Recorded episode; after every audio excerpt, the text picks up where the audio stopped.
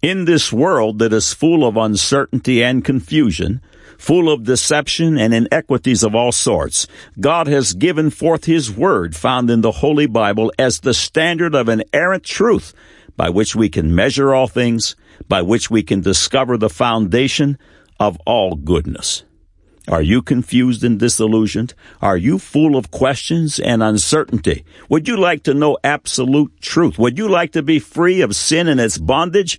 Why not become born again? Born a second time, this time of the Spirit of God.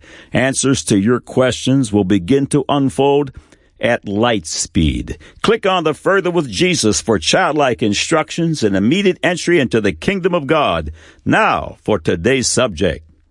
God said, Matthew chapter 22 verses 36 through 38, Master, which is the great commandment in the law? Jesus said unto him, Thou shalt love the Lord thy God with all thy heart, and with all thy soul, and with all thy mind. This is the first and great commandment. God said, Mark chapter 12 verse 30, And thou shalt love the Lord thy God with all thy heart, and with all thy soul, and with all thy mind, and with all thy strength. This is the first commandment. God said, the apostle Paul writes, 2 Corinthians chapter 12 verses 2 through 4. I knew a man in Christ above fourteen years ago, whether in the body I cannot tell, or whether out of the body I cannot tell, God knoweth, such an one caught up to the third heaven. And I knew such a man, whether in the body or out of the body I cannot tell, God knoweth, how that he was caught up into paradise, and heard unspeakable words which is not lawful for a man to utter. God said, Luke chapter 16, 19 through 28. There was a certain rich man which was clothed in purple and fine linen and fared sumptuously every day. And there was a certain beggar named Lazarus, which was laid at his gate full of sores, and desiring to be fed with the crumbs which fell from the rich man's table. Moreover, the dogs came and licked his sores. And it came to pass that the beggar died and was carried by the angels into Abraham's bosom. The rich man also died and was buried. And in hell he lift up his eyes, being in torments, and seeth Abraham afar off, and Lazarus in his bosom. And he cried and said, Father Abraham, have mercy on me, and send Lazarus that he may dip the tip of his finger in water and cool my tongue, for I am tormented in these flames. But Abraham said, Son, Remember that thou in thy lifetime receivest the good things, and likewise Lazarus evil things. But now he is comforted, and thou art tormented. And beside all this, between us and you, there is a great gulf fixed, so that they which would pass from hence to you cannot, neither can they pass to us that would come from thence. Then he said, I pray thee therefore, Father, that thou wouldst send him to my father's house, for I have five brethren, that he may testify unto them lest they also come into this place of torment. Man said, There is no afterlife. The thousands of out of body and near death experiences are simply hallucinations. Now the record. Welcome to God Said, Man Said, feature article 638, which once again confirms the full inerrancy of God's Word. All of these features are archived on this site in text and streaming audio and offered up for the edification of the saints, and as a platform of reason to convince the gainsayers. Every Thursday eve, God willing, they grow by one.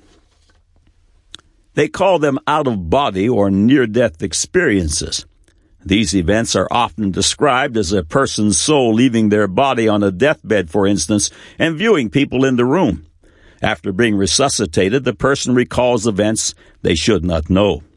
These experiences often come with descriptions of the proverbial tunnel with a light at its end, or a feeling of peace and love, or actual visual heavenly experience. Many individuals who have been pronounced dead and have come back to life recount the events, images, and conversations they could not have known, even ones apart from the hospital environment itself. One particular out of body, or NDE, that has God's critics concerned is that of Dr. Eben Alexander one of their own, one with serious medical credentials, is off the reservation, and he is very vocal about it. Dr. Alexander in 2012 published a book that became a number one New York Times bestseller titled Proof of Heaven, a neurosurgeon's journey into the afterlife. When you review the doctor's credentials, you can understand the concern of God's detractors. Dr. Alexander writes, I'm a neurosurgeon. I graduated from the University of North Carolina at Chapel Hill in 1976 with a major in chemistry and earned my MD at Duke University Medical School in 1980. During my 11 years of medical school and residency training at Duke, as well as Massachusetts General Hospital and Harvard, I focused on neuroendocrinology, the study of the interactions between the nervous system and the endocrine system, the series of glands that release the hormones that direct most of your body's activities. I also spent two of those 11 years investigating how blood vessels in one area of the brain react pathologically when there is bleeding into it from an aneurysm, a syndrome known as cerebral vasospasm. After completing a fellowship in cerebrovascular neuro, uh, neurosurgery in Newcastle upon Tyne in the United Kingdom, I spent 15 years on the faculty of Harvard Medical School as an associate professor of surgery with a specialization in neurosurgery. During those years, I operated on countless patients, many of them with severe life-threatening brain conditions. Most of my research work involved the development of advanced technical procedures uh, like uh, stereotactic radiosurgery, a technique that allows surgeons to precisely guide beams of radiation to specific targets deep in the brain without affecting adjacent areas.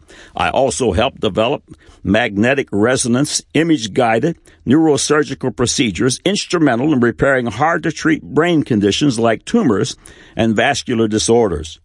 During those years, I also authored or co-authored more than 150 chapters and papers for peer-reviewed medical journals and presented my findings at more than 200 medical conferences around the world.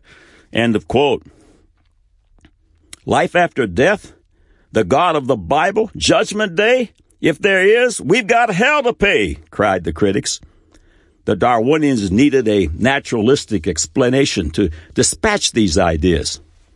As with many, if not all, Dr. Alexander's near death experience changed his life entirely. From a skeptic to a very vocal believer, but it didn't start that way. Of himself, the doctor writes Quite simply, I'd never held myself open to the idea that there might be anything genuine to the idea that something of us survives the death of the body. I was the quintessential good natured, albeit skeptical doctor. And as such, I can tell you that most skeptics aren't really skeptics at all. To be truly skeptical, one must actually examine something and take it seriously. And I, like many doctors, had never taken the time to explore NDEs. I had simply known they were impossible. End of quote. Michael Shermer, publisher of Skeptic magazine and feature writer for Scientific American, comments on Dr. Alexander's experience in the April 2013 issue under the title proof of hallucination with the subhead, Did a neurosurgeon go to heaven? According to Shermer, the following was posed, uh, was posed, pardon me, to Dr. Alexander.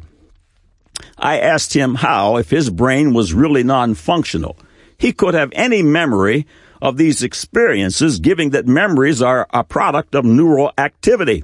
He responded that he believes the mind can't exist separately from the brain. How? Where? I inquired. End of quote. Why do they always end up here? Why such mental gymnastics to discredit the obvious? Jesus declares the answer to carnaldom's resistance in John 3, 19 and 20, and this is the condemnation.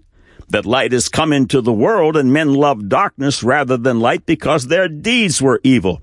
For everyone that doeth evil hateth the light, neither cometh to the light, lest his deeds should be reproved. They always end up here knocking on heaven's door, God's holy word. The world's science, the world's historians, archaeologists, psychologists, and philosophers finally end up here, but rarely is one admitted because only those who humble their ears and approach in childlike faith can enter. 1 Corinthians chapter 1, 18 through 28. For the preaching of the cross is to them that perish foolishness, but unto us which are saved, it is the power of God. For it is written, I will destroy the wisdom of the wise, and bring to nothing the understanding of the prudent. Where is the wise? Where is the scribe? Where is the disputer of this world? Hath not God made foolish the wisdom of this world? For after that in the wisdom of God, the world by wisdom knew not God, it pleased God by the foolishness of preaching to save them that believe. For the Jews require a sign, and the Greeks seek after wisdom, but we preach Christ crucified. Unto the Jews a stumbling block, and unto the Greeks foolishness, but unto them which are called both Jews and Greeks, Christ the power of God, and the wisdom of God, because the foolishness of God is wiser than men, and the weakness of God is stronger than men. For ye see your calling, brethren, how that not many wise men after the flesh, not many mighty, not many noble are called. But God hath chosen the foolish things of the world to confound the wise, and God hath chosen the weak things of the world to confound the things which are mighty, and base things of the world, and things which are despised hath God chosen, yea, and things which are not, to bring to naught things that are. The tens of thousands of NDEs the world over testify of the other side that awaits all of us. The Word of God clearly teaches a knowledge that transcends and operates outside the neurological network of the body, and that knowledge that transcends we know as the soul. It is man's soul that Christ came to save. Genesis chapter 2 verse 7, And the Lord God formed man of the dust of the ground and breathed into his nostrils the breath of life, and man became a living soul. A soul can bless. A soul can experience desire, love, bitterness, hatred, vexation, and more. And when one dies, the soul leaves the body. Genesis chapter 33 verse 18 referring to death says, And it came to pass as her soul was in departing. 1 Kings 17, 17 through 22. And it came to pass after these things that the son of the woman, the mistress of the house, fell sick, and his sickness was so sore that there was no breath left in him. And she said unto Elijah, What have I to do with thee, O thou man of God? Art thou come unto me to call my sin to remembrance and to slay my son? And he said unto her, Give me thy son. And he took him out of her bosom and carried him up into a loft where he abode, and laid him upon his own bed. And he cried unto the Lord and said, O Lord my God, hast thou also brought evil upon the widow with whom I sojourned by slaying her son? And he stretched himself upon the child three times and cried unto the Lord and said, O Lord my God, I pray thee, let this child's soul come into him again. And the Lord heard the voice of Elijah, and the soul of the child came into him again, and he revived. The soul has knowledge that functions outside the body's brain. Many examples of this reality have been published in the Bible. The example noted in the God said section above in Luke chapter 14, uh, 16, pardon me, defines this well. In this chapter, the rich man dies, and his body and his brain are buried in the grave. Yet in hell, he has eyes to see and the knowledge to translate what his eyes see.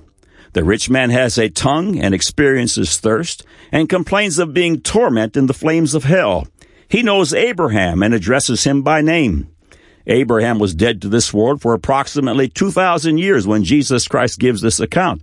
Abraham's body and brain was buried in the cave of Machpelah, yet he knows of the rich man's situation and has a conversation with him. Again, Mr. Shermer writes, I asked him how, if his brain was really non-functional, he could have any memory of these experiences given that memories are a product of neural activity. He responded that he believes the mind can exist separately from the brain. How? Where? I inquired. End of quote. The answer to Mr. Shermer's question is that the soul has full knowledge outside the neurological network of the body, and when the body dies, the soul goes on to its eternal destiny. You and I choose whether that destiny is heaven or hell. They always end up here. God said Matthew chapter 22, 36 through 38, Master, which is the great commandment of the law. Jesus said unto him, Thou shalt love the Lord thy God with all thy heart, and with all thy soul, and with all thy mind. This is the first and great commandment. God said, Mark chapter 12, verse 30, And thou shalt love the Lord thy God with all thy heart, and with all thy soul, and with all thy mind, and with all thy strength. This is the first commandment. God said, the apostle Paul writes, 2 Corinthians 12 verses 2 through 4, I knew a man in God above 14 years ago, whether in the body I cannot tell, or whether out of the body I cannot tell, God knoweth. Such an one caught up to the third heaven. And I knew such a man, whether in the body or out of the body I cannot tell, God knoweth, how that he was caught up into paradise, and heard unspeakable words, which it is not lawful for a man to utter. God said, Luke chapter 16, 19 through 28, there was a certain rich man which was clothed in purple and fine linen and fared sumptuously every day. And there was a certain beggar named Lazarus which was laid at his gate, full of sores, and desiring to be fed with the crumbs which fell from the rich man's table. Moreover, the dogs came and licked his sores. And it came to pass that the beggar died and was carried by the angels into Abraham's bosom. The rich man also died and was buried. And in hell he lift up his eyes, being in torments, and seeth Abraham afar off, and Lazarus in his bosom. And he cried and said, Father Abraham, have mercy on me, and send Lazarus, that he may dip the tip of his finger in water, and cool my tongue, for I am tormented in this flame. But Abraham said, Son, remember that thou in thy lifetime receivest thy good things, and likewise Lazarus evil things. But now he is comforted and thou art tormented. And beside all this, betwixt us and you there is a great gulf fixed, so that they which would pass from hence to you cannot, neither can they pass to us that would come from thence. Then he said, I pray thee therefore, Father, that thou wouldst send him to my father's house, for I have five brethren, that he may testify unto them, lest they also come into this place of torment. Man said, There is no afterlife. The thousands of out of body and near death experiences are simply hallucinations. Now you have the record.